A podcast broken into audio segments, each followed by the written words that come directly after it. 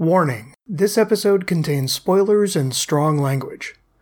They said we're gonna put a play together, though we don't know yet what it's about.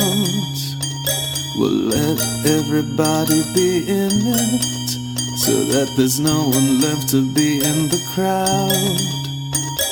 Know you think I'm wasting time here, not sculpting up an image to play. This is my last letter, and here's the last thing I'll say. Welcome, everybody, to the latest episode of Schumacast, a podcast exploring the films of Joel Schumacher. I am Noel. Joining me, as always, is Angie. Hello, everyone. And we are being joined by a very special guest today. It's Evie, my old co host from I Hate Love Remakes. Hello. Evie, how are you? I'm good, though I take umbrage with being called a special guest considering I'm not special. I'm essentially like friend of Noel. That makes you special to me. I have nothing else going for me unless someone wants to know about dental stuff. Then You're- I know limited stuff about that. Your podcast royalty. Am I though? Yes, in my heart. Aww. By the way, Evie, we're almost at a decade since we started I Hate Love Remakes. Oh my god, I feel so old. so old. Need more wine. It's been a life. Before we actually get to the topic of the episode, I did just want to bring up two quick things. One, as of this recording, our series is now available on Stitcher. We're moving up. Yay! So if anyone they enjoy the show, but you know they still have problems where they have to download the file for every single episode by hand, if you use Stitcher as a podcast service, we are available through Stitcher. Convenience. Still having issues with iTunes. We'll get it. Figure it out at some point. But Stitcher, we are absolutely available, and you can find that at Stitcher.com. I've also put up links on the website and all that stuff. And then I also wanted to mention that between DC Cab and this episode, St. Elmo's Fire, we are actually skipping an episode. And that's because we have one Joel Schumacher creation that we have not been able to get our hands on yet. and that is the 1985 TV series codenamed Foxfire, which Joel Schumacher created. he did not direct it, he did not produce it. I think it was primarily just like a pitch that he had sold, but he still got his name on it as a creator. They had a two hour TV movie pilot followed by 13 episodes. We were hoping to at least cover that pilot episode Right. because it has been released on video, Yeah. but copies of that run anywhere from like 80 to 130 bucks. We just don't have the budget, people. And for some reason, someone's very protective of the copyrights on that one because every time someone tries to put it up on YouTube, they pull it right back off. So hopefully, we'll be able to get back to it someday. yes. So that brings us to tonight's special feature St. Elmo's Fire. The Brat Pack classic. This is literally the film that the term Brat Pack came from. Mm-hmm. Because apparently there was like a big article spotlight. Because interesting little bit of history. This and Breakfast Club are often compared to each other. Both were actually developed simultaneously. Joel Schumacher and John Hughes actually had production offices across the hall from each other mm. there was no overlap between like them sharing ideas, but it's like they both came up with this at the same time. They both had a lot of the same actors passing through their hallways. In fact, like there's a few actors in this that Joel saw leaving John Hughes' office and was like, hey, I could use them. Breakfast Club began production first, then St. Elmo's Fire began production, then Breakfast Club came out, and then St. Elmo's Fire came out. So these two projects like paralleled each other. Like I want to say there's like a couple of months difference between them. Okay. Yeah. And there was this big article that came out titled The Brat Pack. That was a big spotlight on the stars of this movie and Breakfast Club. I remember Joel in the audio commentary to St. Elmo's Fire actually brings that up as kind of a condescending, kind of like any article now that talks about millennials, about like, oh, these new hero actors of the young kids these days. Yeah. And unfortunately, that terminology stuck. so, anyways, before we get into the main notes on the show, Evie, I just want to throw it to you. What is your history with the cinema of Joel Schumacher, and what do you think of him as a filmmaker? Um, I like phone booth. Honestly, he's kind of touch and go because he has some movies like you have The Lost Boys, and it's mm-hmm. a classic. And then you have some that are kind of like iffy but still fun to watch. Then you get some where it's like a dumpster fire inside of a dumpster fire wrapped in a cocoon of dumpster fires. Behind a neon fluorescent light shop. Advertising dumpster fires, yes. Like it's everything and it's just, it's so bad and you don't want it, but you can't look away. so basically, complicated is my thoughts on Joel Schumacher and his oeuvre. Hmm. so ranging from good films to biting into a glow stick. Pretty much, yeah. Okay. Entirely, yeah. Well, let's go ahead. Evie, is St. Elmo's Fire a film you had ever seen before? Not recently, mind you, but the first time I hmm. saw it, I was 15 and I loved it. I've revisited it since. We'll we'll get into that. Yeah, 15 year old me loved it, though. I will say that. Angie, is this one you had ever seen before? I had not. I certainly knew of the two very popular songs that were hmm. attached to it, so it's a title I've always recognized, but I had never actually seen the film before this. And neither had I. I didn't even really know the songs. Or I should say, one of the songs I've heard in many a commercial, I just didn't know it was associated with this. I had always heard of this film. I had never seen it because most of my Brat Pack exposure was from the John Hughes side of things. Mm-hmm. So, just getting into a few notes on the film. St. Elmo's Fire was directed and co written by Joel Schumacher. The co writer Carl Kurlander was an assistant on DC Cab and quickly graduated to becoming Joel's personal assistant, and much of this movie is based on his early 80s post college experience of him and his friends. And Carl would go on to become a writer and producer on such hit teen dramas like Saved by the Bell, The New Class, USA High, and Malibu, California. And more recently, he directed a documentary, My Tale of Two Cities, about returning to his hometown in Pittsburgh to become a teacher while still working in Hollywood. Hmm. So the film was again produced by Laura Shuler, who's now known as Laura Shuler Donner. And we got into her. She's gone on to become like one of the major producers in Hollywood, the X Men mm-hmm. movies, all that stuff. After Amateur Night at the Dixie Bar and Grill, which was the first TV movie she had ever produced, she made her feature debut as a producer with Mr. Mom, speaking of John Hughes, and St. Elmo's Fire is her second film as a producer. And the film was produced for Columbia TriStar by Delphi 4 Productions, which would go on to do other films like Fright Night, Silverado, and Agnes of God. And that's all I got for production notes. All right. So nice and brisk on this one. Apparently, there weren't too many behind the scenes complications or anything. Well, Wikipedia claimed that Demi Moore had to go to rehab first. Yeah. I don't know if there's any truth to Oh, that. well, I mean, there's drama involving the actors, but I figure we'll get to that. okay. I mean, it's not like one of those ones where it went through like seven different writers and five Right, directors. We'll get there later in the episode. okay. Now, did you do a synopsis, Angie? I did. You sound so disappointed. No, no. I'm trying to make it kind of fun. I hope it goes well. Does it involve the phrase, no one told them life was going to be this way, their job's a joke, they're broke, and love tossed them No, away? it's the wrong decade for that. It, I mean, it could still apply, though. It Yeah. could still apply. It's like they're always stuck in second gear and it hasn't been their day, their week, their month, or even their year. The cast of Friends had it more together than this group, but You're not wrong. You are not wrong. Joey included. yes. So, anyways, Angie, did you want to tell us what St. Elmo's Fire is about? I will do my best. It's four months after college graduation, and a group of seven friends can't quite seem to get their lives together. Alec and Leslie are living together, seemingly happy, even though Alec is cheating on her at the same time as begging her to marry him. Leslie would rather focus on her career than jump into a permanent relationship, yet she's also the one member of the group we never actually see working. Jules is a banker who spends more than she earns and likes to party a little too hard. Kevin is a struggling writer who has been celibate so long that everyone thinks he's gay, when in reality he's in love with Leslie. Billy is a deadbeat who got married after knocking up his college girlfriend, but spends all his time screwing around in every way possible. And then there's Kerbo, who won't leave Andie MacDowell alone because she smiled at him once back in his freshman year of college. And I just forgot about good girl Wendy, who's spitting for Billy even though she knows he's no good and desperately trying to get away from her controlling parents. We follow them through various ups and downs in their lives while they slowly grow up and face adulthood. Alec takes a job for a Republican even though he's a Democrat in order to get ahead.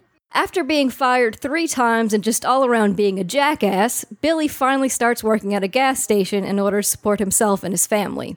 Leslie finds out about Alec's cheating and breaks off their relationship, and Kevin jumps in to admit his crush. They have a brief affair, but Leslie realizes she really doesn't want to be with anyone right now. Wendy admits to Billy she's a virgin and tries to make her father happy by dating a man from his company, but finally admits to him that it isn't what she wants and that she's getting her own place away from home. Kirby stalks Andie MacDowell a lot until it ends up with him following her up to a ski lodge with her actual boyfriend. Instead of getting a restraining order, they let him stay with them for the night and take a picture together. Jewel, yeah. Jules is fired from her job and all her items repossessed, and the whole group of friends, except Wendy, who is forgotten by the filmmakers this time, rally together Yeah. to stop her. I'm trying to get this up. They all rally together to stop her from trying to freeze to death in her empty apartment. Billy gets a divorce and decides to move to New York City, but not before taking away Wendy's virginity as a parting gift. The end. Yeah. They all live happily ever after, I guess. I'll be there for you. No, I'm sorry. so, Angie, Yes. do you recommend St. Elmo's Fire? This may be surprising given the way that I just snarked all over it, but yes. It's not a enthusiastic recommend, but even though these are kind of screwed up kids, I don't know. I guess I have a bit of a soft spot for coming of age type stuff. And I also just found myself laughing a lot, even though I was also very annoyed with their actions a lot of times. So, yeah, overall, I actually kind of enjoyed myself, even though I certainly have very strong feelings about some of the things and choices they made. Evie, do you recommend St. Elmo's Fire? Yes, but in like a really specific way, in that it's like a lava lamp of garbage. but I love garbage and lava lamps. So like, yeah, but like I'm mad at it, but I love it, but I hate it. Basically, it's my Arnold to my Helga Pataki. so yes, but no, but yes. gotcha. I could see Joel Schumacher doing a really cool aesthetic display of garbage lava lamp. Don't give him ideas. No, give him that idea. I want to see what he would do with that. Not for a movie, but if like put on a display or something. for the first time since Virginia Hill, I do not recommend this movie. Whoa. Write it down, folks. Yeah. the cast is a lot of fun. There's a lot of really good specific moments in here that I think are really strong and really mm-hmm. funny and really moving. I just don't think the story comes together at all. Yeah. I think it's misfocused. I think there's a lot of times where tonally it's off. I've read interviews. I've listened to the. Com- By the way, this is the first Joel Schumacher film in the series where we have a Joel Schumacher commentary track. Mm-hmm. That was fun. And I hear a lot about the themes and all the ideas that are being expressed in this movie. It's like not a whole lot of that's actually being conveyed by the actual movie. Mm-hmm. I just think a lot of it is just a lot of empty drama, and it just doesn't. It's like even though there are really good moments, I just don't think the overall morass comes together as a whole for me, and it's just kind of a frustrating watch. It's not a bad watch, but it is messy. Yeah. I guess the only thing I would say to that is that being 21 is kind of empty, self inflicted drama. Yeah. you know, so that in some ways the fact that they're being so stupid at least makes sense for their age range, you know? Oh no, I get that. Yeah. I can't fully relate to it because I was an undiagnosed autist who was literally a hermit at age 21. that was my quiet phase. Yeah. But I get that. It's very much a young and dumb the movie. Mm-hmm. And I know a lot of the themes that he was talking about exploring are like a lot of these kids fresh out of college have the whole pressures of the adult world thrown on them when they're still just kids. Mm-hmm. I think there's a lot of great moments that convey that. I just don't think the overall theme of the film comes together very well for me. Sure. Anyway, so where to start with this one? Billy's the worst. Billy is the charismatic worst, yes. I think I hate Kirby more. I don't know. you know what? I, I'm with you there because I like didn't hate Kirby for I hated Billy first. yeah. And then as soon as like Kirby started doing like his super creepy on Andie MacDowell, Yeah. that I was suddenly like, oh no, no, I, I hate you so much more. You know, the Kirby thread is so separate from all the other characters. Let's go ahead and jump on that one first. Sure. So, Angie, what did you think of Kirby? I feel like movies are maybe getting better about this, but certainly for the time period, it's like that, oh, you just gotta show her that you love her enough. And I do feel like the movie is at least acknowledging that this kid has no clue. Because, you know what, he changes career Yeah. paths three times just because of little things she says. But oh my god, he's so annoying. And why does he get to kiss her and her look pleased about it at the end? Ugh. Andie MacDowell's so pretty. I love her. Did you know she was in Magic Mike XXL? She was so good in that. But let's talk about this one. I don't want to talk about it. So, okay, Kirby is, had I not already declared Billy the worst, he would be the worst.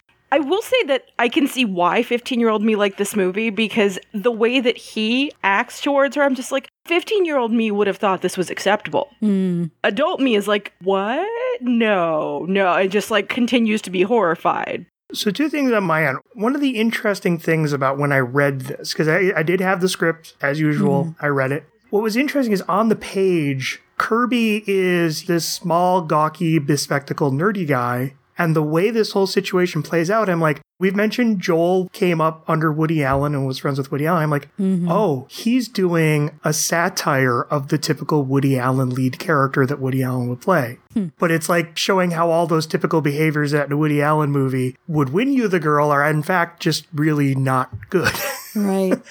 but because they cast Emilio in it, who he's not a tall guy, but he's not nerdy. He's a good looking kid. He's not, yeah. he's not dorky. And the music, let's just go ahead and mention that St. Elmo's Fire theme. Mm-hmm. It's that exact same piece of music is just played over and over and over again throughout the film. And there's so many scenes where it's like something really kind of dark and dramatic is going on, and like him like stalking her and staring in the window covered in rain. And you're having the jaunty keyboard music, the piano theme, this bright, uplifting theme of friendship. And it's just like he's glowering. And Yeah. that's where I just feel like this film is like so tonally off. It's like, yeah, I don't mind a film juggling tones between being dramatic and humorous and dark and light and all that stuff, but it misplays its moments. There's just Yeah. so many moments where it's like, this shouldn't be treated as fun. And yet the way it's being staged and the way the music's going, it's being played light and it's not. Mm-hmm. And like, there's this whole thing of how he's like telling her that he's obsessed with her.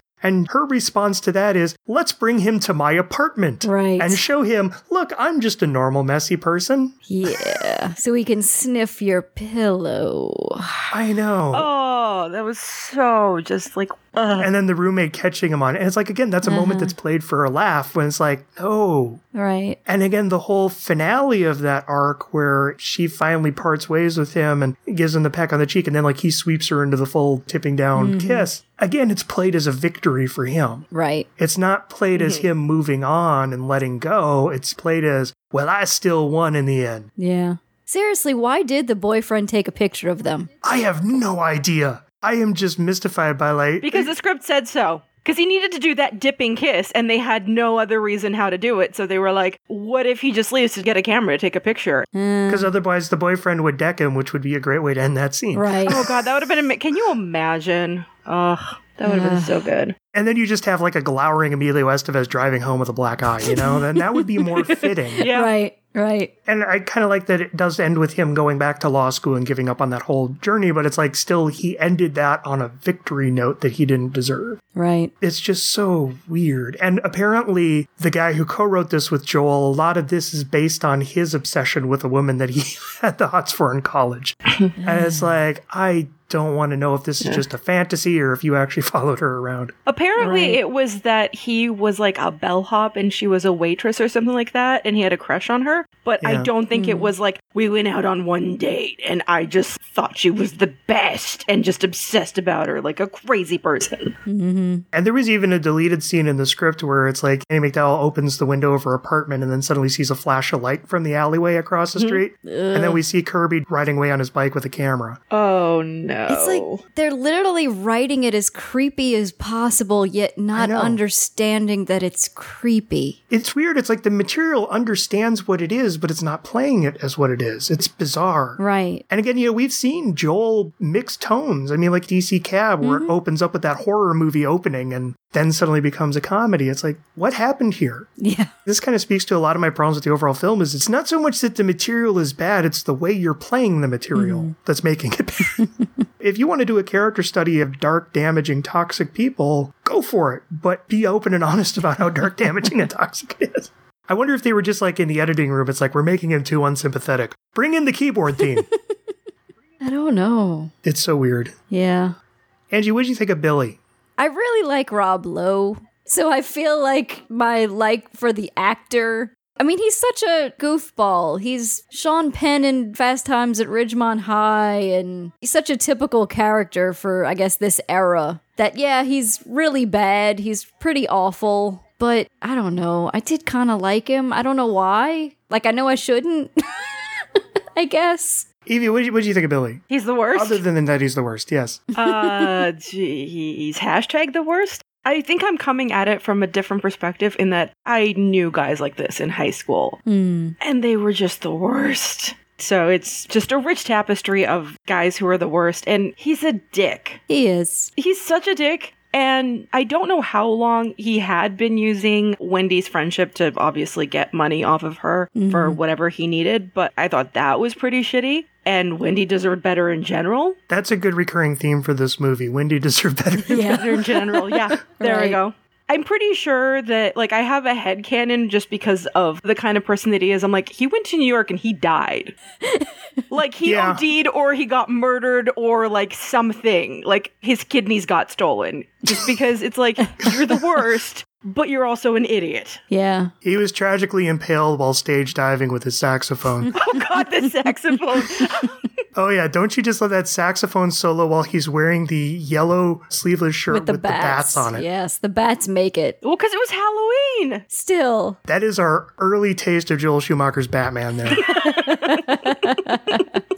and how long was that saxophone solo before the lead singer finally got to take over again? Forever.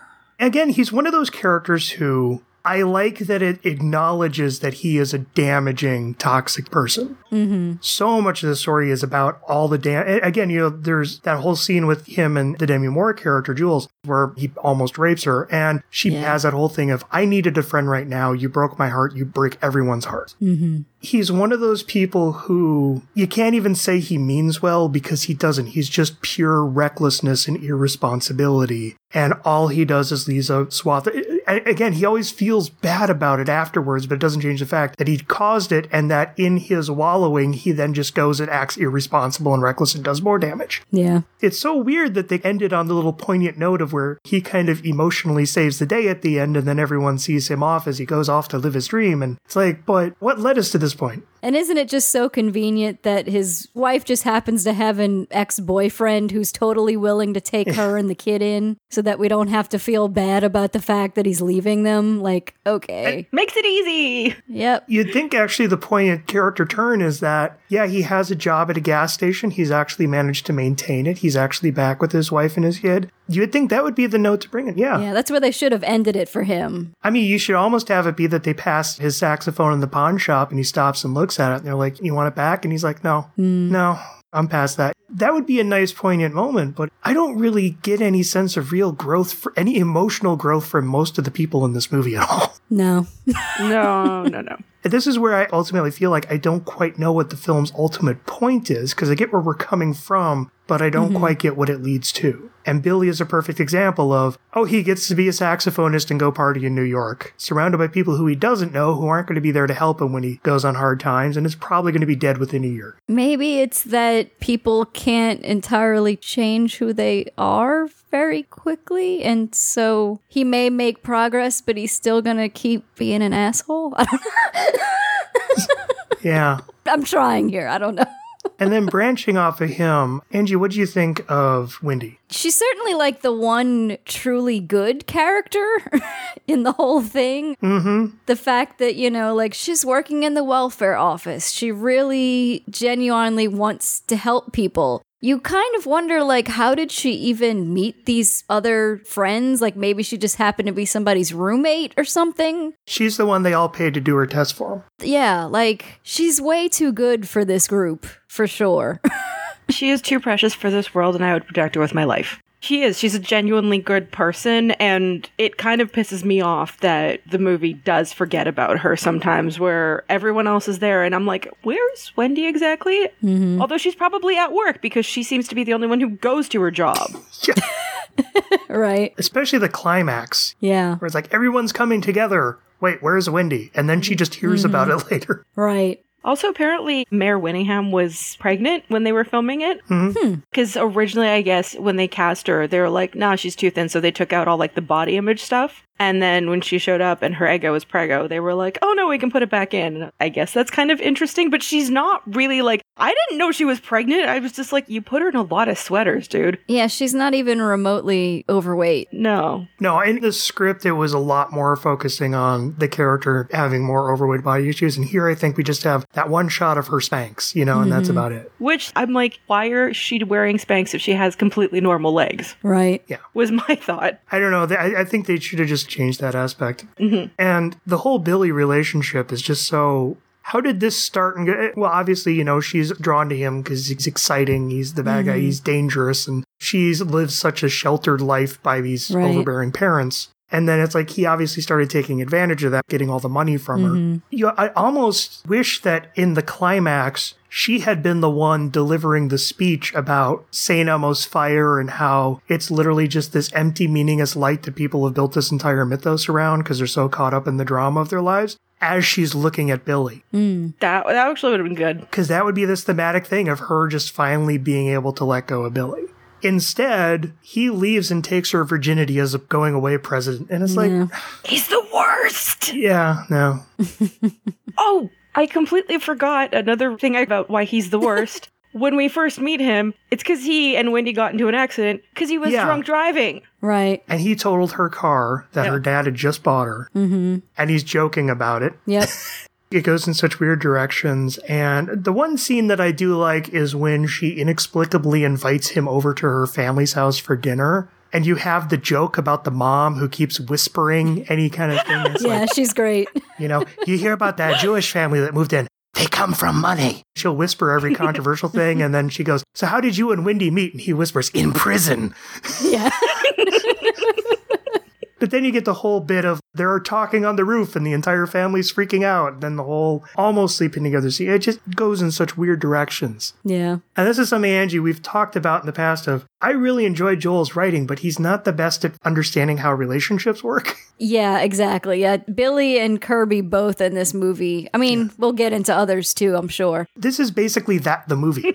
Right, right, right. Part of me is a little sad that this is the last film for quite some time that Joel Schumacher's written because I've actually really enjoyed his writing in some of his other movies. Mm-hmm. This was my least favorite Schumacher script because all those relationships were so frustrating. Well, but except the dialogue is fun. There's funny moments, but yeah, when you look at the relationships and these jerks getting away with stuff, it's like, ooh. Yeah, just the way it's all No. put together. I think part of what I'm saying is I'm kind of excited that Joel's going to have other writers bringing other perspectives to the table. Sure. That he's still going to work with, but I don't want another one of these where it's just kind of all over the place. Mm-hmm. Of course, until we get to Batman and Robin. which is a masterpiece. Anyways, one of my other favorite scenes with Wendy when they're at the uh, soup kitchen that she works at and they're having this whole conversation. You just have that one woman, Myra, who's just sitting there eating her food, watching these people talk, just taking it all in, just enjoying the show. I want a Myra movie. God, yes, she's amazing. I almost want a spin off movie just showing how meaningless these characters are by a whole spin off movie about all the side characters. Like, I want a movie that's about Myra, the roommate of Andie MacDowell, the one guy that Wendy is almost in a relationship with, all these weird little side characters. the guy who runs the St. Elmo's Fire Bar, who's Shawn's dad from Boy Meets World, you hmm. know, all this stuff. I want to know their stories.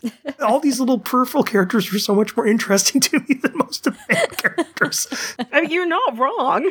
Well, That's the main thing is I'm just not that interested in all this drama that's going on. yeah. I think on that note, let's go to the big central one, and that is Alec and Leslie. Mm-hmm. Evie, what did you think of them, the Judd Nelson, Ally Sheedy characters? they sound weird when they kiss. They're- okay, but like whoever did the ADR for that or whatever for the sound mix or whatever it is, why does it sound like that? It sounds like someone eating food while making out with their arm. It's so weird. I'm sorry. It just bothered me so much. Okay. and what else did you think about him in terms of, you know, like being a Democrat who's suddenly working for a Republican, all the affairs he's having? I mean, it reminds me of people who are like incredibly ideological when they're in university or whatever. And then when they're like, oh no, I actually need to make money. I don't know. He kind of seems par for the course in terms of that, but otherwise, he's kind of an asshole. part of what I don't understand about him is the fact that he's just like, well, if she marries me, I'll stop cheating. I'm like, Yeah. the sincerity in which he says that makes me think that he actually does think that. And I'm like, I mm-hmm. don't understand that portion of the character. Yeah, it's definitely as if suddenly putting a ring on your finger and signing a piece of paper is going to make you less of a piece of shit. Like, no, dude. They were interesting because I think it's probably that Judd Nelson and Ally Sheedy had really good chemistry together. Mm-hmm. Because when they were happy, they were adorable. I thought. Like, just seeing the two of them interact with each other was really cute. But then, yeah, he's such a jerk. It's like the wedding singer, is what it reminded me of, is how much of a piece of shit Oh that guy God, was yeah. to Drew Barrymore. I feel like they were trying to do something with his whole, like, you were head of the Young Democrats, but it doesn't really go anywhere. You don't feel any internal conflict from him. Like, he's just total stereotypical yuppie, really. Mm-hmm. I don't like him for sure, but like I said, I felt like the two of them had good chemistry together, so I enjoyed watching them in their briefly happy moments. I mean, and that's why I almost think he's the worst because at least the Rob Lowe and Kirby characters, they're open about how awful they are. Right. Whereas he keeps putting on this veneer, and every time it gets ripped away, it's just like, oh, Jesus, you're a shit. And everybody worships him too. Like they're all like, "Oh, Alex, the one we all Yeah. need to be like." It's like, no, no. well, and even just going into that character thing of, you know, realizing that that whole rising young star of the Democrat Party thing is that was all just a false veneer, too. He ultimately goes to Republicans just because they pay more. Mm-hmm. It's not because of a change in ideals. He just never had any ideals. Right. And that's just where I think he is just so petty and just so unwilling to acknowledge his own mistakes and flaws, too. Mm-hmm. I mean, even the whole thing of when she finally confronts him about all the affairs he's having, his first thing is to blame one of his friends for course. thinking that they ratted on him. And even when she says, No, nobody told me anything, I just suspected and you just confirmed it. Even then, it's like several scenes later, he's still believing the other friend ratted him out. And it's like, he just can't let go. Yeah. I actually think that's a good character study, even though it is an interesting bit how he will always rush to friends' aid. But mm-hmm. again, I'm wondering how much of that is just him wanting to put on the veneer of being the hero. Yeah. I mean, because even when everyone rushes to the climax in the end, he still gets distracted by wanting to take out Kevin. Yeah. I think he is just ultimately an incredibly toxic person. I mean, I think so many of these people are very toxic, but he is the slyly toxic one in that he hides who he is. Yeah. Angie, what did you think then of Leslie, played by Ally Sheedy? Like I said, the only thing that really bothered me was that like she kept going, I need to focus on my career and I'm like, what is your career? I don't even know what it is. Yeah. But I don't know. I think I just really love Ally Sheedy. Which helps. I think she's just one of those like really sweet, adorable. And I mean, I will say I don't think she's not as perfect as Wendy, but she's nowhere near as toxic as the rest of them. I think they're the two positive characters in this story. Right. She's just trying to figure out her life and what she wants. And I think she's always got her heart in the right place, at least. Yeah. Oh, one thing. Her career is that she's an architect. Ah. I know, but how would you know? You don't. They never say it. I know it because of Wikipedia. Exactly. Yeah, like I was like, nothing that she did said architect. Nope. She might have been at a drawing desk at one point. I don't know. But there's all those buildings she's contemplating. But yeah, I'm kind of of the same mind as Angie, is that I think I might just like Ally Sheedy, so I kind of give her a pass and I'm just like, oh, you're sweet.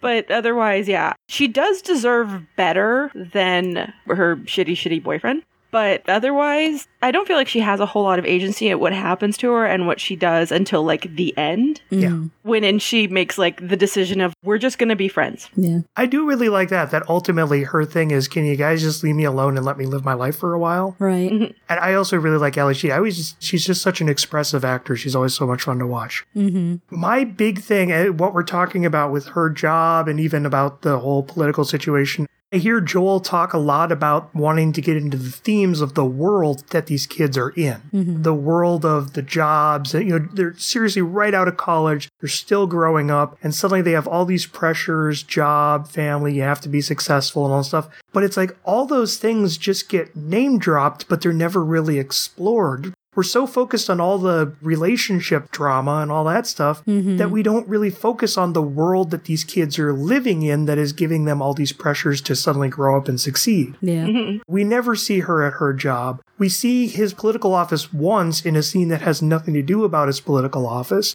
We never see him hmm. like disillusioned at a rally having to hear this guy who's espousing beliefs that he supposedly doesn't believe in and his conflict over representing that man. We never see any of these jobs that Billy loses with one exception.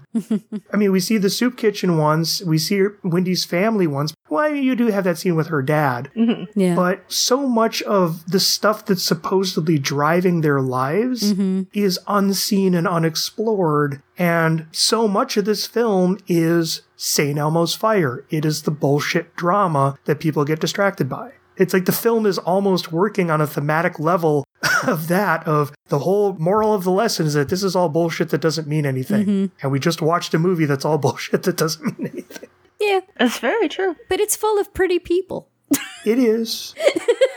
That's just my ultimate thing is because especially with like amateur night at the Dixie Bar and Grill and DC Cab and even the Wiz and stuff like that is Joel was really good at building worlds and building this mm-hmm. community that these people are around. But even the bar St. Elmo's Fire, which is supposed to be this significant thing because it's your old college haunt and they let it go at the end, you never really feel that No. there's no emotional connection between them and the world around them. And so the film just feels so misfocused to me. That's probably my biggest issue with the movie. Is just I don't think it focuses on the right things. But it's called St. Elmo's Fire, so maybe that's how it's supposed to be. It's this whole meta commentary about its own bullshit. Yes. They're 21 year olds. That probably is all they really care about. St. Elmo's Fire wasn't a real person. This movie's not a real drama. Yes. I know. It's just so frustrating to me. So, what did you think of Andrew McCarthy as Kevin? Kevin. Actually, I don't mind him. Andrew McCarthy just like makes some very odd choices as an actor. I found him off putting because of those choices. Like he smiles at odd times. He's got this odd Judge Reinhold quality to him. Yeah. There's something a little off. Yeah, exactly. Like I don't think he's gonna kill anybody, but also maybe. what did you think about the relationship twist between him and Leslie? It was really awkward, but I did find it hilarious that she kept the pearl necklace on during the entirety of the sex scene. I was like, that is commitment to keeping that necklace on. I feel like his whole plot could have gone seriously deeply into the whole nice guy thing. It certainly had shades of that, but I felt like he was at least not as creepy and as forceful as he could have been. Like, at least people thought he was gay, so clearly he wasn't sitting around constantly telling Leslie that, oh, you need to just be with me, not with Yeah. him. He wasn't a Taylor Swift song. Right.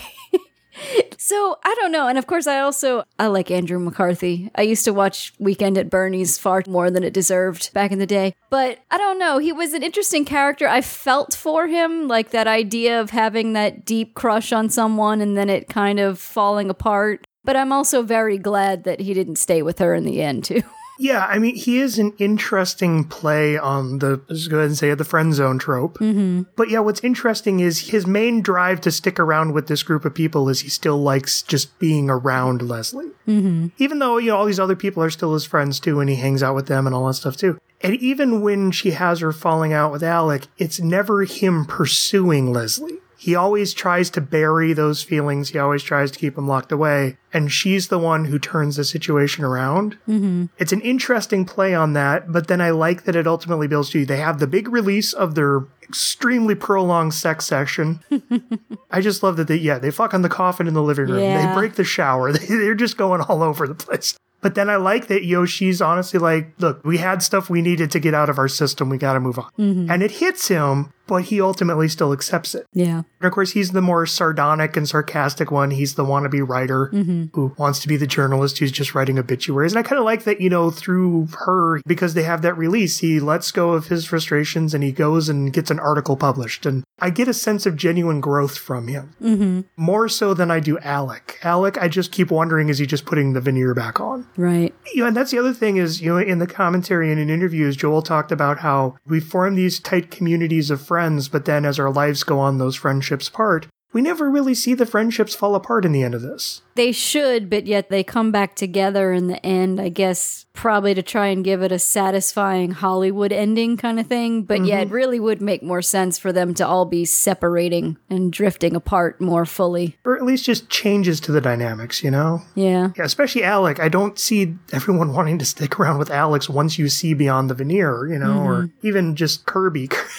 Imagine if this had ended with Kirby going to jail, you know? Oh, that does make me happy, oddly enough. Yeah. And then we got our final character. Angie, what did you think of Jules, played by Demi Moore? Everything about this movie is just like, God, this is so 80s. Oh, her hair, her hair. the banker with the hair, addicted to crack, sleeping with her boss. Like, she's very much like a walking trope of the time, for sure. I want to know how she ended up in a hotel room with Arabs and a pile of coke. Right? I think in the scene where she rightfully gets Billy off of her and tells him to quit that shit, I think she's really strong. I liked that moment a lot for her. But otherwise, yeah, she's just kind of the ditzy friend who can't do anything right. She is kind of the ditzy friend, though I will also say that I was kind of disappointed in how her story wrapped up so quickly, where I'm like, I think she has like some deep seated emotional problems. And they're just like, no, but Billy with the stupid flamethrower bullshit, so you're mm. fine. Her with her step monster and what was the running joke of her trying to find different ways of cheaply disposing after her stepmom dies? I'm like, I know it's supposed to be funny, I'm just not getting the joke. They also bring up a lot of just her issues with her dad, who she mm-hmm. openly says mm-hmm. hates her and ran off to another country with this other woman. And the step monster is literally this responsibility that she's been saddled with. Mm-hmm. Yeah. What's fascinating about her and Billy is Billy is the one who destroys everyone else. She's the one who destroys herself. Yeah. And a large part of it is just recklessness. And he just has no sense of responsibility. She is almost feeling overwhelmed by responsibility. And even a lot of her flighty party girl antics are, again, it's another veneer character, but instead of hiding a very angry person, she's hiding a very scared person who she's already behind on her bills. She's already losing her job. She's already just has all this stuff crashing down on her. She doesn't know how to deal with it, but she doesn't want to disappoint anyone. She doesn't want anyone to see her as failing. Yeah. It's a very interesting character. Again, the execution of that examination, eh, so so, but Yeah. I like that there's a lot going on to her. And I think Demi Moore gives a really good performance. Oh, yeah. Yes, yes. And again, that what ultimately brings everyone back together in the climax is the veneer has been pulled away. Everyone realizes the whole crash that her life has become is everything's just fallen apart. They've literally stripped her apartment bare, the collections agency. She mm-hmm. has no job, nowhere to turn, hooked on drugs. She probably can't afford more, so she's probably going through withdrawal. Mm-hmm. It's like everything hits its lowest point. So let's create a wacky comedy about everyone trying to get a blowtorch up the fire escape. Yeah. And Rob Lowe having to run past the gay next door neighbor who they almost hooked up Kevin with so he can burst down the door with a fire extinguisher, but oh, she unlocked the door, so he goes flopping on the floor. Mm-hmm. Again, it's like the tones of this movie are just kind of all over the place. They are. But I also really liked the humor. I don't know. I don't mind that. It's like I just don't feel that that was the right choice for. You know, and again, I actually like how kind of bickery everyone is because it's like they still have all their problems. They're still dealing with all their bullshit, but they're still coming together for a friend. I kind of like that. But it's just the film is just constantly jumping all over the place. I agree with you. I mean, I know while I was watching it, I know somewhere in the middle of it, I was kind of just like, okay, this is one of those movies that doesn't really have a point and isn't necessarily heading to a big climax. So I guess I'm just going to sit here and watch where it goes, kind of thing. You know, like Car Wash had more of a resolution than this mm-hmm. film did. Yeah, or it ultimately knew what everything was building towards. Right, right. I don't quite know what everything is building towards, and it doesn't really feel like it ultimately built towards anything. Yeah, deciding to get brunch doesn't mean that you're a grown up. Yeah. Yeah, also, brunch is expensive and stupid. I have so many. Fe- I'm going to start a brunch cast of just like how much I hate brunch. I understand. See, and I've, I've, Why are I've mimosas so expensive? just to anger you, Evie. I love you, Evie. just like an 18 hour, like Ken Burns style documentary about how much I hate brunch. Few people know that brunch was hmm. actually invented by the witches of Salem. Hmm. I honestly just like structurally focusing on relationships, not really have a point. You, I've joked about how much this feels to me at times like, let's say, Friends or How I Met Your mm-hmm. Mother, where the way this film plays out, it's like if you took the first three seasons of either of those shows and edited them down into a compilation movie of just playing the major arcs. Yeah. Yeah. It feels like there's a lot going on that we don't see. Mm-hmm. A lot of this is ultimately just primarily just focused on a lot of the drama and relationship bullshit. I don't know. I just didn't find it a satisfying movie to watch. I feel like it's really the actors and their performances that satisfied me. Yeah. It's not the story, it's not the character growth because there isn't much of any, but Yeah. I like these actors a lot, so I'm okay with the fact that it isn't going anywhere. You know, the funny thing was because I didn't look at the cast list when I read the script, hmm. but I knew Rob Lowe was in this just because it's on the DVD cover. I thought he was going to be playing Alec. I totally did not see him playing Billy. That was an interesting choice. Hmm. Because, you know, the clean cut rich yuppie guy, Right. Yeah, he could do that too. that's the type of role he does a lot, you know? Yeah. And Judd Nelson is close to being Billy in Breakfast Yeah. Club. Yeah. Yeah. And I was surprised to see that Rob Lowe, he had to fight to get that role because they didn't think he would be a good fit for it. And he's also the youngest member of the cast. Everyone was in like their mid to late 20s and he was 19. Mm-hmm. But yeah, and then I know a lot of the cast was Ally Sheedy was actually cast because of War Games. And it was through her having just done Breakfast Club that she got Emilio Estevez and Judd Nelson added when she recommended them to Joel. And I know Andie MacDowell was an actress who had auditioned for John Hughes, who Joel literally just saw walking down the hall. Hmm. Because this was literally her second movie. Her first movie was Greystoke, The Legend of Tarzan, which you'll hear about in a few years on greystokepodcast.com. Oh, I actually know that one. She was in it. She was a model, and she was cast as Jane in that, and they dubbed her with Glenn Close hmm. because of her southern accent. This is literally her first film where she just got to be Andie MacDowell. She was the best. Sadly, she did not do her dolphin call. Yeah, yeah. So there's a lot of things about it I enjoy. It's just one of those films that I can't just tell people, "Hey, you want something to watch on the weekend? Here you go." I'd rather give them car wash again or something. That's fair. I can get why you guys enjoyed it more than I did. It's a film of moments, and I think a lot of the moments work. Mm-hmm. Yes. Yes, exactly. Though if it were a TV series, like I think that is part of the movie that doesn't work for me is it's like it is almost a TV series that you're like, wait, why? For a lot of the scenes, but I just don't care because dumpster fire. So pretty. So shiny. Honestly, this actually makes me even more curious. Evie, we've already got you scheduled on for the Joel Schumacher TV series 2000 Malibu Road. Hmm. I'm curious to see what he does with this type of characters and storyline when he has a more expansive format to explore it. Right. It seems like he certainly won't be lacking in ideas because he shoves a lot of ideas into these things. But yeah, can he expand them? I don't know. We'll see, I guess. He's not actually writing the scripts for that series, but he is the co creator, producer, and directs all five episodes, so he has a hand in it. Yeah. Yeah. Meanwhile, cut to us talking about it like nothing happened in the entire show. It was so weird. It's like that one guy just kept stalking everyone and they played it for laughs. we'll get there when we get there. Angie, any final thoughts on St. Elmo's Fire? No, I feel like I said everything. Like I said, it's funny because usually I don't like watching movies about a bunch of miserable people who make bad choices. but yet I think it's these actors and the humor is fun. So don't go into it expecting a masterpiece, but if you want something to giggle at while you have a few drinks, it's not bad. And you can elbow your friends and say, That's you! and they'll never speak to you again. Yep. Evie, any final thoughts? I'm all out of wine. Oh, Oh no. Oh, about the movie. Yeah. Oh, okay. Yeah, I can. I, that would make more sense than about me and my wine. I think these characters still have more to whine. As much as I recommended the movie and like I love it as a dumpster fire, I think I also love it in a weird way as looking at people that I used to know hmm. and that I don't anymore for obvious reasons. That I'm like, you have people in your life and then you'll hit a certain age and you're just like, do you know what? I'm so old and I'm so tired and I just don't give a shit. And so it's like a nice way of me looking back at people that I used to know without having to like relive all the drama of everything. Yeah, I can see this as being like these are the relationships we all grow out of. Right. Yeah. exactly. Except me, because I have waited too long. I was a hermit. What can I do? Plus, you're stuck with me forever, so there's that. Yeah, I'm never growing out of it. I think both of you are friendships I'm never going to grow out of. Yay. Yay! Granted, I don't think we're going to go through any of the drama that these friendships. No. I severely hope not.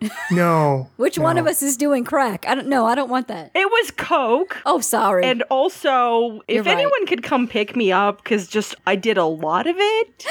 so, like, t- th- no, Evie, no. apparently there's an enough of cocaine. I found out, and I hit that plateau. No. And now I need to ride home. Oh. And now you had to sell your saxophone.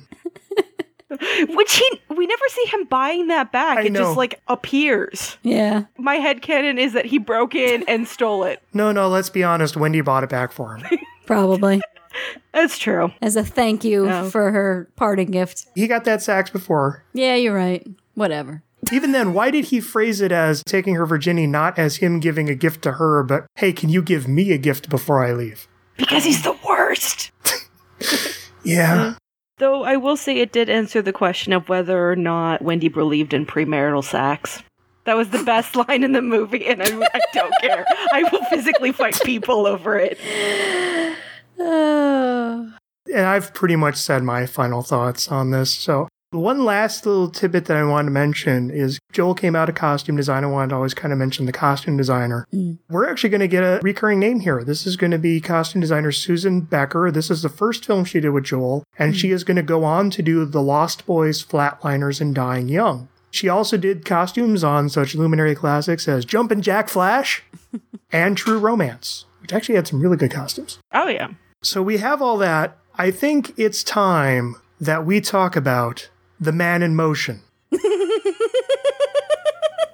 Yes. This song has been stuck in my head. Oh my god. I played it for the ladies at work today, and they're like, what is this? I believe it plays four times over the course of the movie, It may. including the credits. Of course. the really obvious one being like that party scene where it's like, why are we playing it here? And then someone stops the record when he's punched. Yeah. and then it's like, he's on the ground. Okay, I can start the record again. Do you guys not do that at your parties?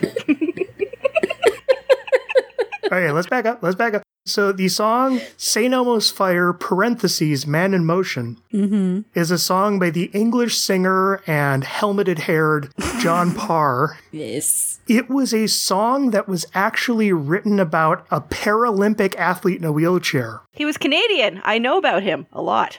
And they literally just added the title St. Elmo's Fire to a few of the lyrics so they could tie it into the movie. That sounds about right. And despite that, it's become the signature song of the movie. It's played mm-hmm. throughout the movie. It's a song that everyone thinks about when they see the movie. And there was a music video yes. where they brought back the cast of St. Elmo's Fire onto the set of the bar as as he sings to all of them. one by one. And I have to ask, Andy, what'd you think about the St. Elmo's on Fire? Uh, the St. Elmo, on, the St. Elmo. I, I keep wanting to say St. Elmo's on Fire, as opposed to Man Because in it's a burnt husk of a thing. You want it to be on fire. That's you want to see it burn down. Yeah, and that's the thing is the set. They're using the actual set of the bar from the movie, Right. and yet it's been burned as though it's on fire. And that never happens in the movie. It never happened in the script. I'm wondering if it was just because another production had used that set by now. Maybe so. What'd you think of it, Angie? It's so 80s. I love it. It's ridiculous. Yeah. I love his hair. I I love the song and all of its cheesiness. It's wonderful. I like the Rick Hansen version better, but yeah, it's still amazing. And I played it for the women at work, and it's like I had given them acid. They were so confused, and they were just like, what "The hell was that?" Especially the end when he's like singing to them, and their reactions are all like, "Yeah, it's great." to the point where I'm like, "You're not being entirely genuine." I don't think cast of St. Elmo's Fire. also, where do they go in the end? Because there's just a white light, and then they're just gone. And did he abduct them? did that happen? Here's the thing this music video was not done by Joel Schumacher. However, he had originally conceived a music video where it was going to be set in the bar and it was going to be him going through a crowd of people and encountering each of the cast members of St. Elmo's Fire. However, they only had Parr in town for one day. Hmm. So they had maybe like six, seven hours to shoot his entire part in the music video. So it's like, okay, we can't redress the set from how it is now as a burned out husk. And hey, the cast is still in town. Let's just have him sing for a few shots and then just walk by all of the actors who are kind of awkwardly standing there. and the music the music video was directed by Kort Falkenberg III. Awesome. I'm marrying him for the name. I know nothing else about him, but his name is Kort with a K, Kort mm-hmm. Falkenberg III. of the New York Falconbergs? I don't know. The third. So there's two other ones. Yeah. That means there's a junior Yeah. and a senior Yeah. and a third. Yeah. That's wonderful. Yeah, for our first music video of the podcast, it was uh, it was a, though. Granted, I should mention to people I completely missed that there was a music video for DC Cab, which is the entire reason why I, Irene Cara was in that movie.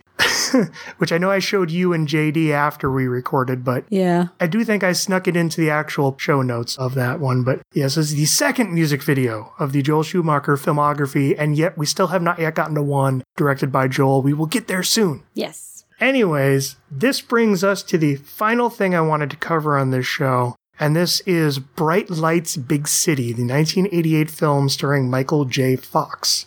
Now, I have to ask, did either of you watch Bright Lights Big City? I did not get a chance to, no. Not recently. I have seen it before because apparently terrible movies. It's a thing I watch. So, Bright Lights Big City, the reason I'm bringing it up, it was not directed by Joel Schumacher, it's not written by Joel Schumacher, but it was almost made by Joel Schumacher, and I even have the script from Joel Schumacher's version. And Bright Lights Big City began as a novel that was published in 1984 by Jay McInerney. If you've never heard of him, he was considered to be part of a literary brat pack, which, you know, everyone wanted to jump on that term in the 80s because he published that book, and then soon after was when Bret Easton Ellis's Less Than Zero came out. So they were both considered like big pioneers of the 80s yuppie cocaine mm-hmm. literature scene.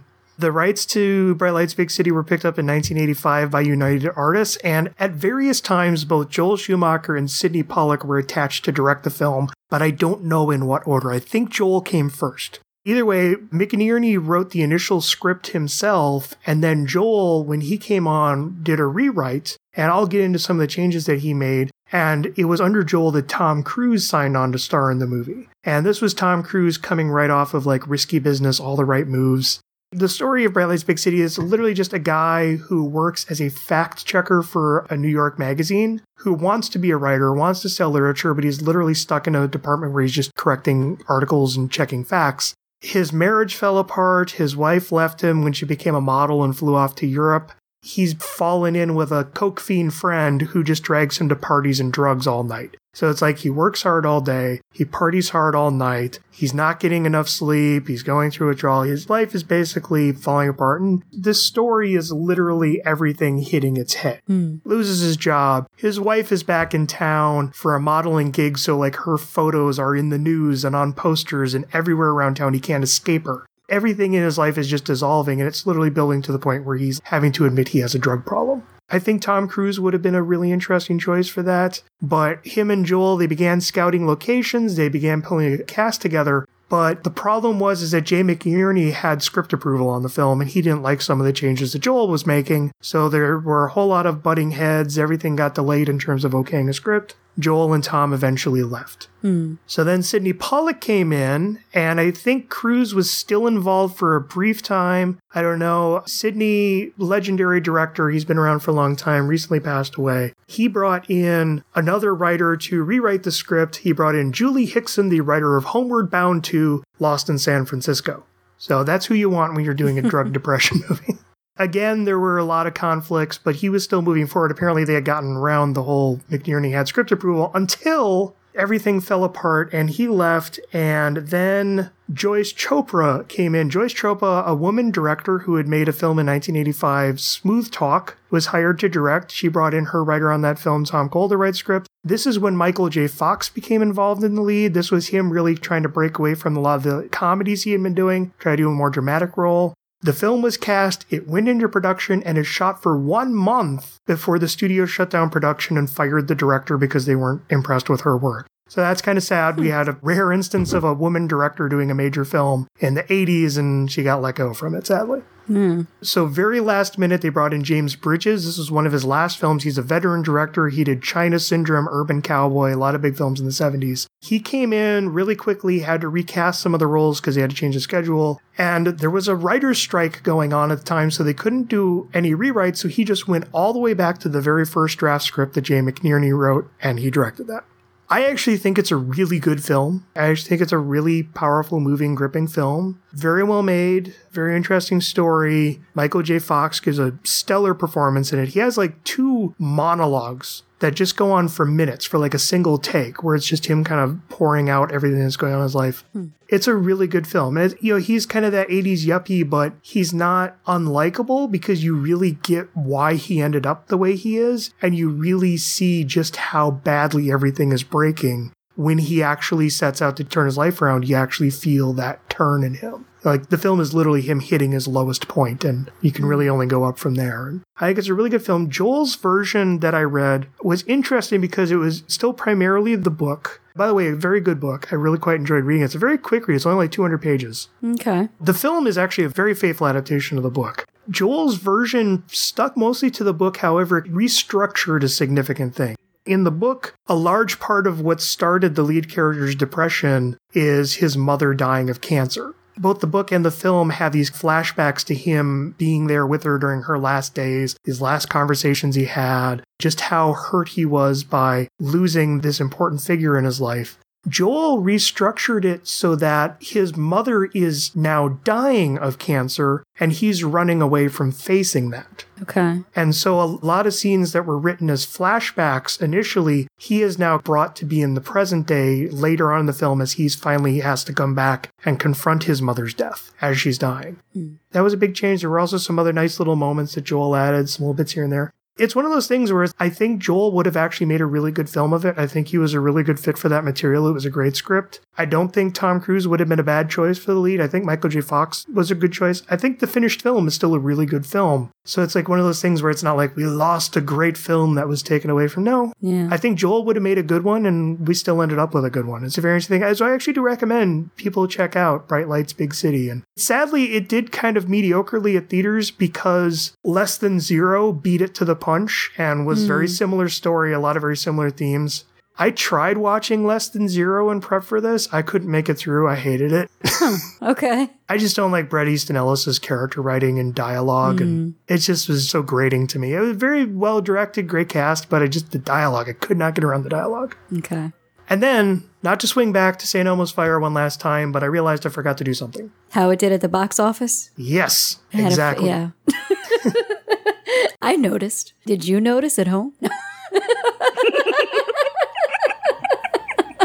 Still need to know if people are listening. If you can, either go to schumacast.blogspot.com or Stitcher.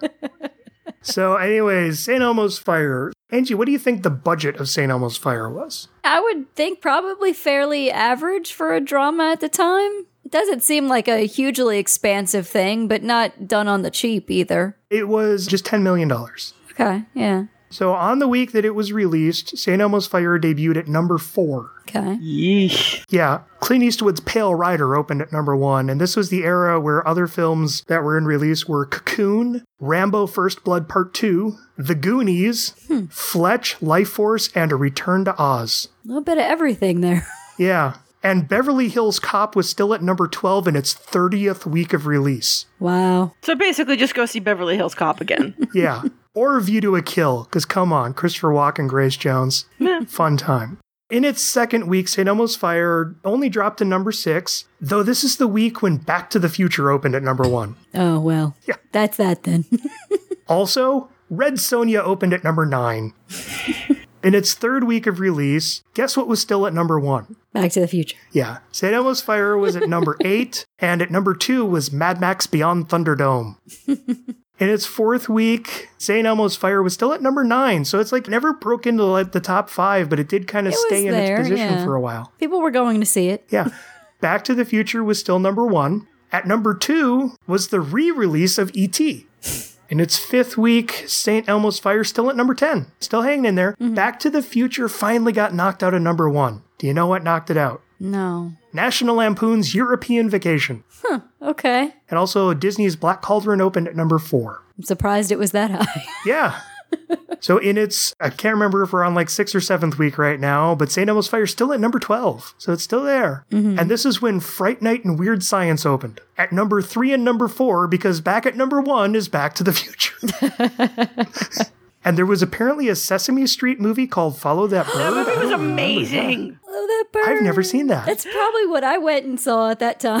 Yeah, same. I was age Yeah, appropriate. so that opened at number nine. oh, follow that bird. So in its, I don't know if we're on eighth or not, but by August 9th, St. Elmo's Fire no longer appears on the top 10. This is the week when Pee Wee's Big Adventure opened. Oh boy. Not at number one, because that's still Back to the Future, of course. but opened at number three. At number two was the opening of Summer Rental, which I don't know what that movie is at all. Sounds vaguely familiar. And this is also when we got the one two punch of Real Genius and My Science Project I know one of those. Yeah, I know.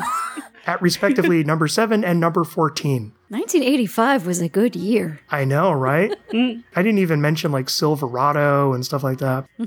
And Back to the Future, basically, like, yeah, we're in the sixth week of Back to the Future. It's already made $100 million in 1985 money, Right. and it's still number one at the box office. So, Angie, what do you think the total box office gross of St. Elmo's Fire was? I mean, it definitely had to make its money back. It definitely did open big, but it had legs. Right, right. How much further above the 10 million do you think it went? Doubled it, maybe? It did 35. Okay. So it tripled it. Yeah, so it did over triple. So it was still a success. Mm-hmm.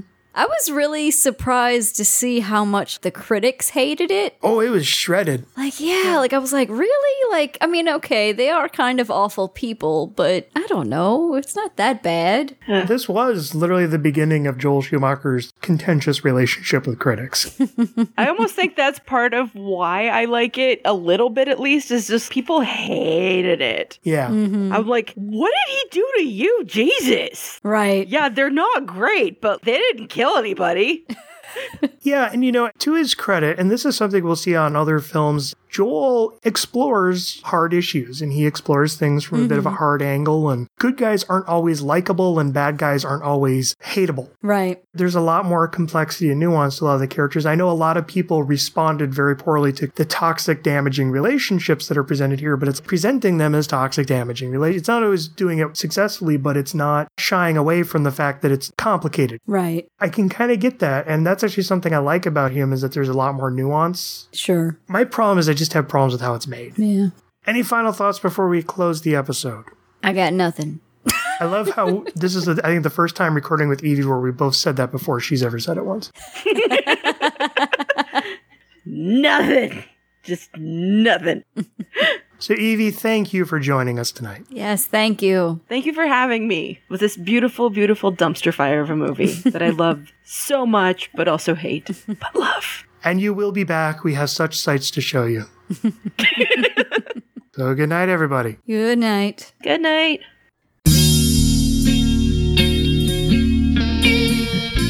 For additional episodes or to leave a comment, please visit schumacast.blogspot.com. That's S C H U M A C A S T dot blogspot dot com.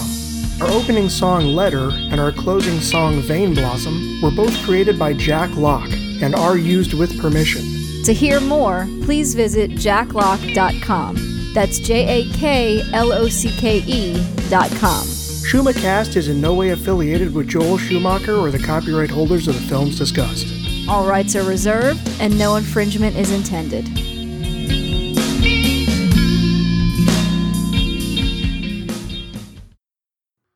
By the way, the sound mixer also did ET. Dude, what the hell? Ah, what was with that? And Bill and Ted's Bogus Journey. Uh, I'm gonna write. Is he still alive? I'm gonna write him a note. Just be like, St. Elmo's Fire. The fuck.